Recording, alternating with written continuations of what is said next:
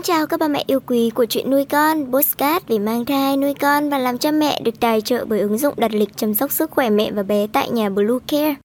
Mình là Nga, hôm nay trong chuyên mục về mang thai, chúng ta sẽ cùng nhau tìm hiểu tim thai và những bất thường thai nhi hay gặp phải.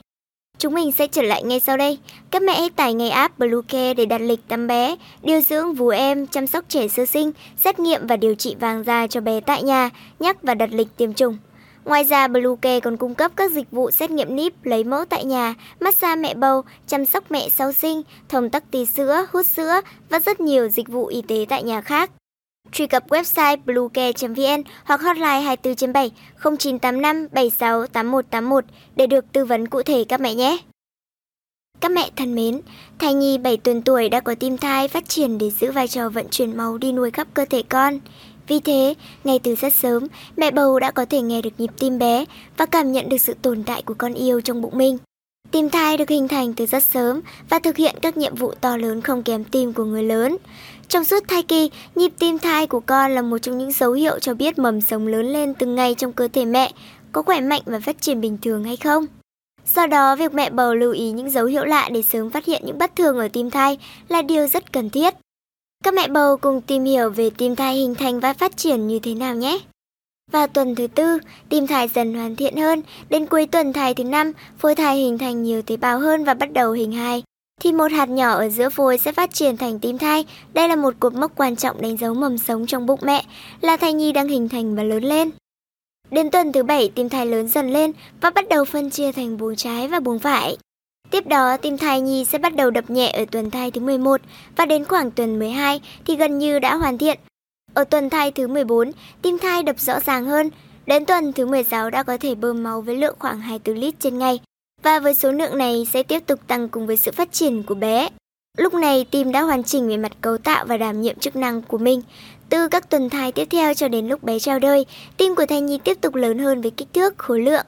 Bình thường nhịp tim thai đập từ 120 đến 160 lần trên phút. Dấu hiệu bất thường ở tim thai các mẹ nào cũng cần để ý. Ngay từ tuần thứ 6 đến tuần thứ 7 thai kỳ, bác sĩ đã có thể giúp bà bầu nghe được tim thai của con mình. Tuy nhiên, ở một số thai nhi, đến khoảng tuần 8, tuần 10 của thai kỳ, bạn mới có thể nghe được tim thai. Đến tuần thai thứ 20 thì nhịp đập của tim thai càng mạnh hơn và bạn chỉ cần dùng tai nghe bình thường là có thể nghe được. Nhịp đập bạn nghe được càng to và dễ dàng, chứng tỏ thai nhi đang rất khỏe mạnh và phát triển bình thường. Các bất thường ở tim thai thường gặp Bất thường tim thai thường gặp quy vào 4 dạng sau.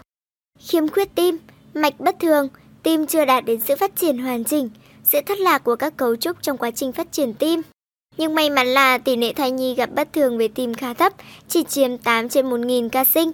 Và phương pháp điều trị những bất thường tim bẩm sinh ra sao còn tùy thuộc vào từng tình trạng bệnh khác nhau.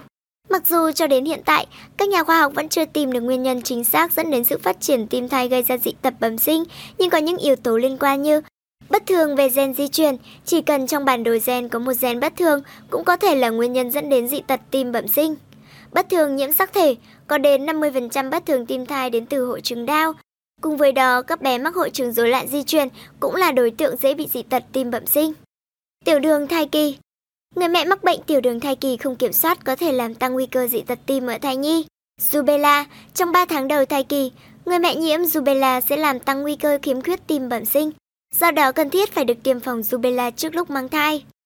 Người mẹ tiếp xúc với hóa chất độc hại, mùi sân tường, thuốc trừ sâu, không khí mang chất ô nhiễm, khói thuốc lá là những tác nhân làm ảnh hưởng đến sự hình thành và phát triển tim thai. Người mẹ khi mang thai sử dụng thuốc ngủ hoặc thuốc điều trị chứng động kinh có thể là nguyên nhân dẫn đến sự bất thường về tim thai.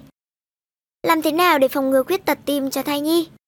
Trẻ sơ sinh và trẻ nhỏ nếu chẳng may sinh ra với dị tật bẩm sinh sẽ rất nguy hiểm và chịu thiệt thòi, nhất là luôn phải thoi thóp giữa ranh giới sống và con, mong manh. Vì thế nếu mẹ bầu lo sợ thì tốt nhất hãy giúp bé giảm thiểu nguy cơ mắc phải thông qua một số hành động thiết thực sau. Mẹ nên duy trì đảm bảo chế độ ăn uống đầy đủ, nghỉ ngơi đầy đủ và hợp lý, cải thiện môi trường sống tránh ô nhiễm, tạo thói quen sinh hoạt lành mạnh trong thai kỳ như tập thể dục, không thức khuya, bỏ bữa để giúp thai nhi có một môi trường phát triển tốt nhất khi còn ở trong bụng mẹ. Tốt nhất mẹ nên thực hiện tiêm phòng trước lúc mang thai để tránh nhiễm các bệnh nguy hiểm ảnh hưởng đến thai nhi như rubella, quai bị, herpes, nên sinh con trong độ tuổi sinh đẻ lý tưởng để tránh những bất thường nhiễm sắc thể có thể xảy ra. Khám và theo dõi thai kỳ theo chỉ định của bác sĩ. Nếu người mẹ có các bệnh lý như đái tháo đường, lupus ban đỏ lan tỏa, cao huyết áp thì cần được điều trị tích cực. Lối sống không rượu bia, thuốc lá, chất kích thích, không tiếp xúc với môi trường chứa hóa chất độc hại. Khi muốn sử dụng bất kỳ loại thuốc nào trong thai kỳ, kể cả thuốc bổ, đều phải cẩn trọng và được sự chỉ định của bác sĩ. Và càng quan trọng hơn là mẹ bầu phải tạo cho bản thân một tinh thần lạc quan, vui vẻ, tránh xa stress, căng thẳng, trầm cảm khi mang thai, để giúp thai nhi trong bụng mẹ cảm nhận được tất cả những gì tốt đẹp nhất nhé. Chúc các mẹ bầu mạnh khỏe, thai nhi phát triển tốt, bình an.